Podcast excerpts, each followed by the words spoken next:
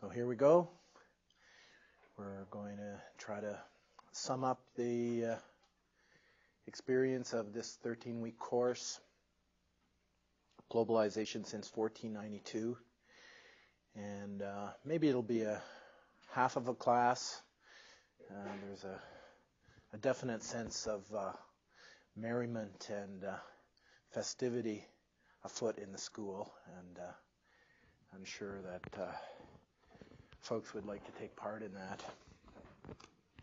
So I'm going to uh, talk about the final test tonight, and I'm going to try to integrate that discussion of what's going to be on the final test in a in the context of a few ideas about what the course means, uh, develop a few of the thoughts that uh, came up last week. Um, and uh, I think it should be fairly straightforward. Uh, I'll try to keep it relatively to the point, simple and clear to the extent I'm capable of that. And uh, we'll see where uh, we see, we'll see where we end up in, a, in an hour and a quarter or so. Uh, Jonathan Veal's presentation uh, last week raised a number of thoughts and issues. The discussion of a topic like water, I think, is a is a very uh, appropriate kind of topic for globalization studies. In that, uh, clearly, you know, water is a, such a basic element of life it's such a uh, common denominator of human life and uh, the geography of the planet. It's interesting to give these subjects a little bit of history. And after he made his presentation, I found myself uh, glancing through a text, uh, kind of an obscure text published in uh, 1967, natural resource development in Canada. And there's a number of uh, articles in this uh, in this text which represents a, a conference which took place. Um, Irene Spry is a very famous uh, name in Canadian academics uh, in political economy circles she edited, was one of the editors of this text. And in an article by uh, Leslie Shaw entitled uh, Property, Possession, and Ownership Changing Concepts, uh, there was a passage which uh, seemed to pertain very specifically to the subjects uh, Jonathan was raising, giving uh, these subjects a bit of history. At common law, I quote on page 248 this article.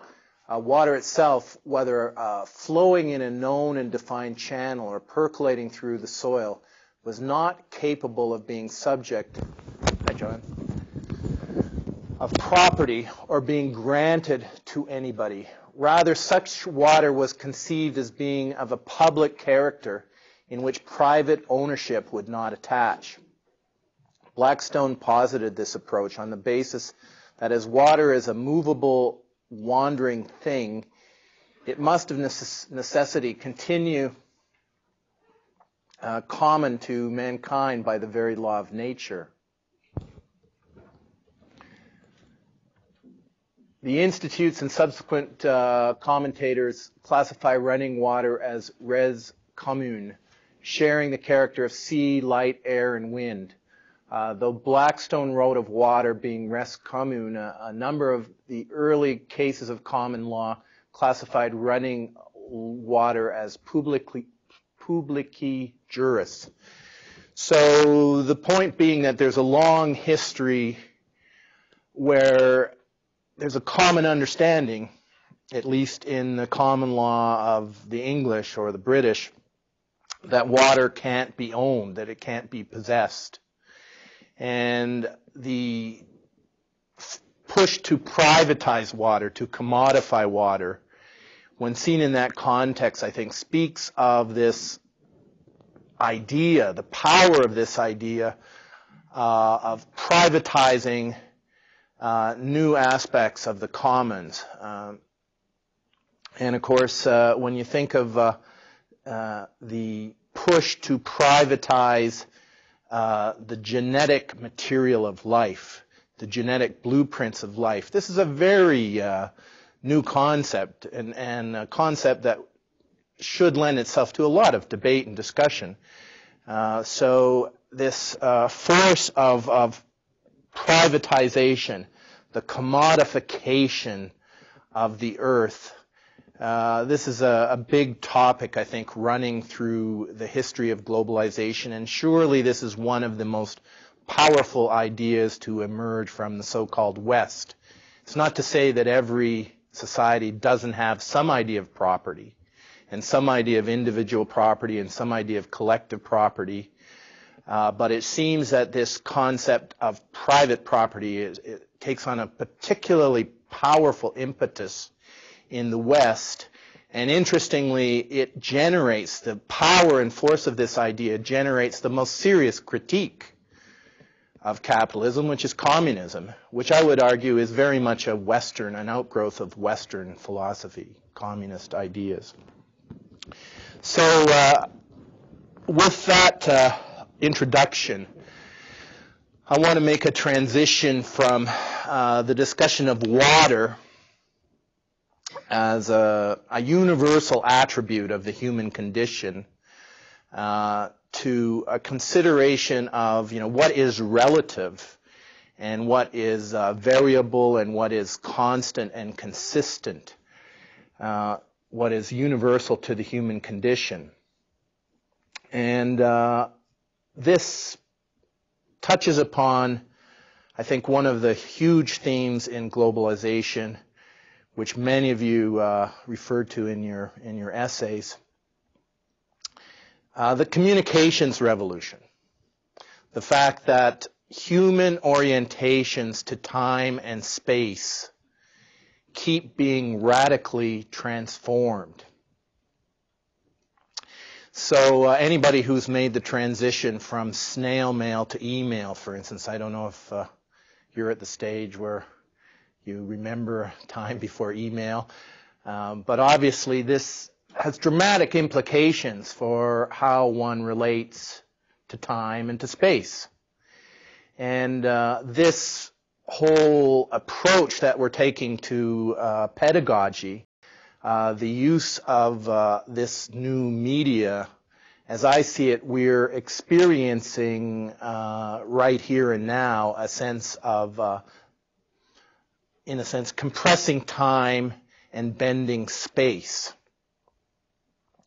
And of course, this has uh, powerful implications. It has powerful um, and important roots in the experience of the 20th century when the theory of relativity posited this amazing discovery that uh, the things that we took as being most fixed in the universe, most absolute, most universal, time and space, could in fact, we're, we're not in fact uh, fixed and, and uh, constant in their form.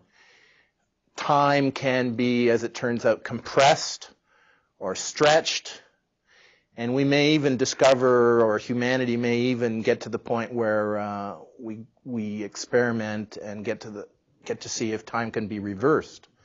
Uh, you know, if you can go backwards in history, forwards in history, vary your speeds running through time.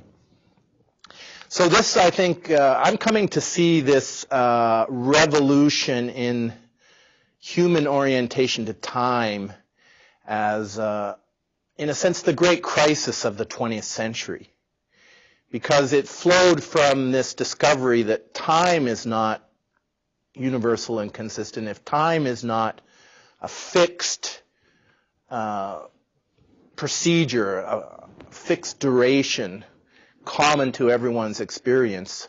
What else is is not fixed and is is not uh, uh, a inviolate point of point of reference? And so I, I come to see, for instance, Franz Boas and his cultural relativism as a reflection of the same kind of process in history that gives rise to Einstein and his theory of relativity. If time is not a constant, what else is not a constant?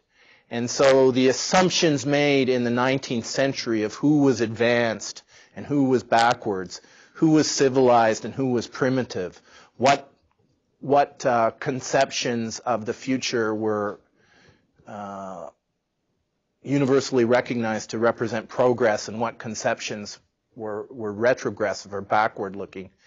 Suddenly, all of that changed so that it's no longer clear uh, as it was in the 19th century, a time of, you know, of great uh, emphasis on Darwin and, and uh, time of a lot of uh, racism or ethnocentrism, suddenly that, that began to be challenged. Those assumptions began to be challenged. So uh, this revolution in time and space, I think, I think the format that we're using in this course uh, gives us a, a sense of uh, bending space, we talked to Ottawa, we talked to Ireland, we talked to Australia. And just speeding up the process of communication so that it's not quite instantaneous. It takes 10 seconds. We see that 10 second uh, um, delay.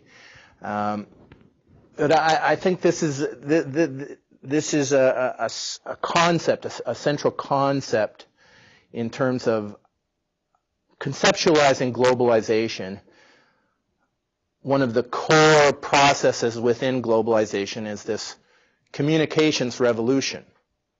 Communications revolution uh, starting with the transformation of the world's oceans from great barriers dividing humanity into highways that can join and link humanity.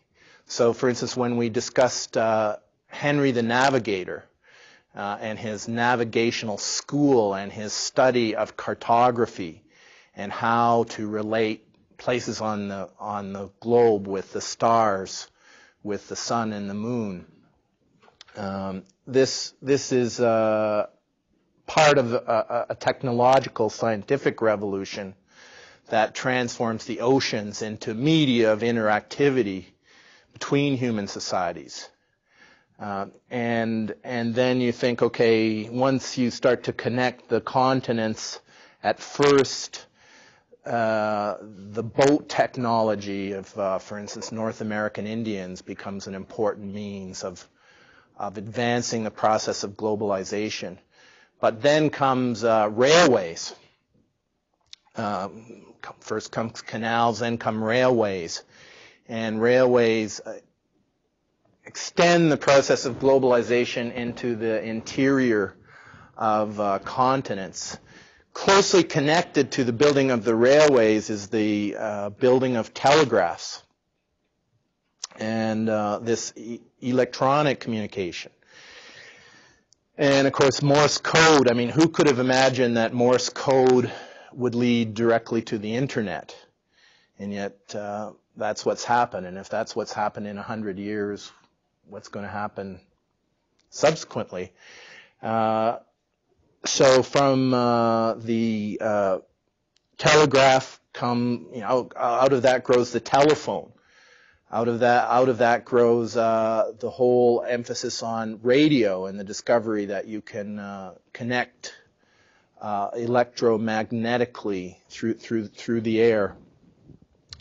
And so this this revolution in communications uh, changes and reorients human human relationships to time and space. It seemingly compresses space and accelerates time. And the theory of relativity, of course, tells us that uh, time, the duration, the passage of time is relative to one's course through the universe. So as one approaches the speed of light, time slows down. Um, and nothing can go faster uh, than the speed of light. So um, these are the uh, are the new laws of nature. When Einstein comes up with the theory E equals mc squared, well, what is that? Mass times the speed of light squared. Well, we know the speed of light is really fast. The speed of light times the speed of light must be an enormous, an enormous uh, quantity. And boom, you know, 1945, Hiroshima and Nagasaki demonstrate this isn't just abstract theory. This is actually how the world works. This is actually how the universe operates. We have a demonstration. We have a proof of it. And in my estimation, um, the uh, phenomena of you know going into the nuclear age, where human beings discover this genie in the bottle, uh, the basis of self-destruction, ultimate, complete self-destruction, not only of ourselves but of every living uh, species on the planet. Surely that is a moment of huge implications for globalization. Suddenly, our common uh, fate not only as human beings, but as all living creatures, is, is there uh, before us. I think there was a moment after World War II where uh, certainly if Roosevelt had had his way, uh, there would have been a kind of global government. The United Nations was very much uh, an outgrowth of uh, that regime.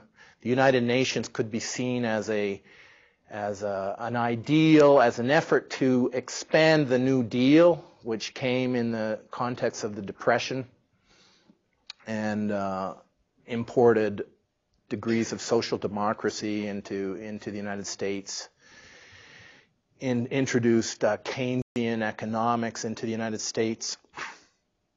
Uh, so there was a moment there where humanity was kind of joined by the by the uh, debacle of the of, of World War II, um, and yet as humanity sort of was poised to develop this sense of common common uh, purpose in a, in a social and political sense, the lords of the world, the masters of uh, the most powerful um, centers of influence and decision making uh, determined that we would not have a, a, universal regime. We would divide the world between a communist sphere and a capitalist sphere, between the orbits of two superpowers. Uh, and so uh, the Cold War uh, imposed this uh, polarity, and we were, uh, as human beings, encouraged once again to think of ourselves as a in a, in a limited sense uh, posed against others who represent some kind of alien or um, toxic um, ideal. Uh, communism as a toxic ideal, uh, destructive ideal. Uh, the fall of the Berlin Wall, the uh, demise of the Soviet Union, once again there was the possibility of human beings forming a, a global society. And it's tempting to see the war on terror as a as an effort to replicate something of the conditions of the of the Cold War. That uh, you know there's such a huge um, economic, political uh, center of gravity in the in the arms race, in uh, in the uh, stimulation of economic um, relationships through the building of, um, of, of, of, systems of, of, arms, of weaponry. And when I think of the military industrial complex, increasingly I think we need to think that it you know, extends far beyond the actual companies making armaments uh, for instance, the media companies, the, the creation of the, the opinion that supports the, uh, dir- the direction of so much human creativity into, into uh, making weaponry, weapons of mass destruction. The, the psychological part of that is uh, so important. The, the manufacturing of the, of the, of the opinions, of, of, of, of, of the attitudes of the general um, uh, ideas or or feelings that we hold. Um, you know, this is probably the the biggest business in the world to to construct these attitudes. It goes by many names, you know, public relations, advertising, perceptions management, psychological warfare. Uh, so um, this is uh, this is how I I want to introduce the the uh, test question. So as one does this week after week, and this has been going on since January of 2003, this pilot project, this experiment with, with the new media. And as far as I know, this is the uh, only site in the university where we're doing this consistently as a as a as a project that continues week after week, month after month, year after year. Uh, the new media is being used in all kinds of ways uh, at the school. There's a department of new media, um, but we've been doing this uh, consistently for three years now. It comes to seem a bit like uh, thinking back to the era of the Wright brothers or something when you think of uh, how this how this started. But you start to uh, appreciate that this kind of technology, which which in a sense continues a revolution in communications, which which could be seen as very old, uh, and yet it, it, seems to be speeding up, and it seems to be um, taking hold in such unexpected ways. Uh, one's whole sense of uh, space and how one is aligned with institutions and students and and uh, um, and time zones uh, one begins to appreciate that uh, you know institutions have changed.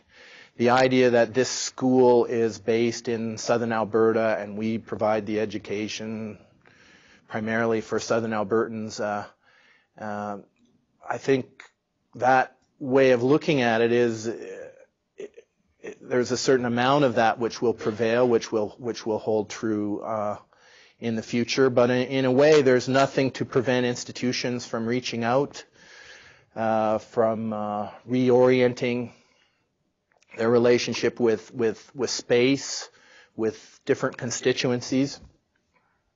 Uh, if Lucan is out there in Ottawa, it's uh, you know one one develops a, a sense uh, of it's like she's here. I don't know if, if you've gotten to know her very much. Um, um the idea that we could be uh, in different parts of the world with our uh, document uh, cameras, with our, um, our, our little video machines. Um, the idea that uh, uh, to teach a course at the University of Lethbridge, you don't necessarily have to be in Lethbridge. So the uh, fantasy that I'm that I'm developing, the uh, project that I I um, reflect on. Is it a fantasy? Is it a, a possibility? Um, I don't know, but uh, I see the possibility that a course like this could be based in, let's say, Beijing. Let's say we think about how the world is changing and transforming right now we say it's very clear that the new centers of power and decision making are places like Beijing, Shanghai, Singapore. It's interesting where Tokyo is going to fit into this. Old rivals, China and Japan. Uh, I'd like to study that uh, rivalry now going on between Japan and China. But in the question, I'm going to, propose, uh, I'm going to pose a hypothetical situation, which may not be altogether hypothetical. Uh, and who knows, uh, maybe somebody in this room might end up working on it, uh, either with me or somebody else. But say, hypothetically, we were to shift location and do this course say two, three years in the future, out of Beijing. And we do it in English. And we could have students in Lethbridge and students in Beijing and anywhere else for that for that matter. And uh, we would look at globalization uh, from one of the sites, Beijing, possibly Shanghai, or maybe going back between the two. Um, one of the sites where uh, the world is really changing, where people are meeting and making decisions uh, about the way the world is going to be configured in the future. So we move into that space, uh, establish that as a hub, as a as a center in the axis of enlightenment, and uh, begin to design events calling upon people in Beijing, but anywhere in the world for that matter,